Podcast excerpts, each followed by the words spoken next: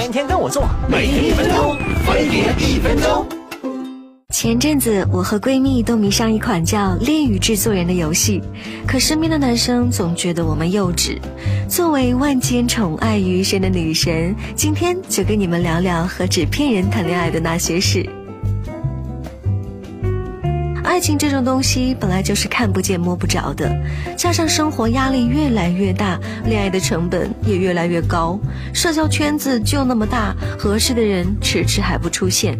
很多这样的原因让姑娘们对于爱情望而却步。现实中的感情不顺利，那就没必要再去强求，去和手机里面的纸片人谈谈恋爱，也算是找到一种精神寄托和发泄压力的方式，享受一下现实中不存在的浪漫。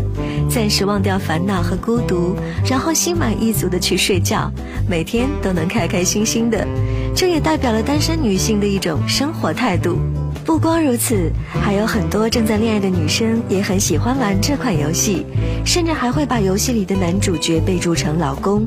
但是这可不代表女孩子就想着和这样的男人发生点什么，男生们大可不必吃这种干醋。你的女朋友只不过是有一个想被万人宠爱的公主梦而已。不过女生们也不要太沉迷游戏，一边捧着手机傻傻的放花痴，一边还要男票给你充钱养男人，这样完全不顾另一半感受的做法，小心真的伤害到他哦。毕竟那些野男人在你生病的时候候，连一句多喝热水都不能对你说呢。对了，还有个事忘记和你们说了，以后请叫我白起夫人，谢谢。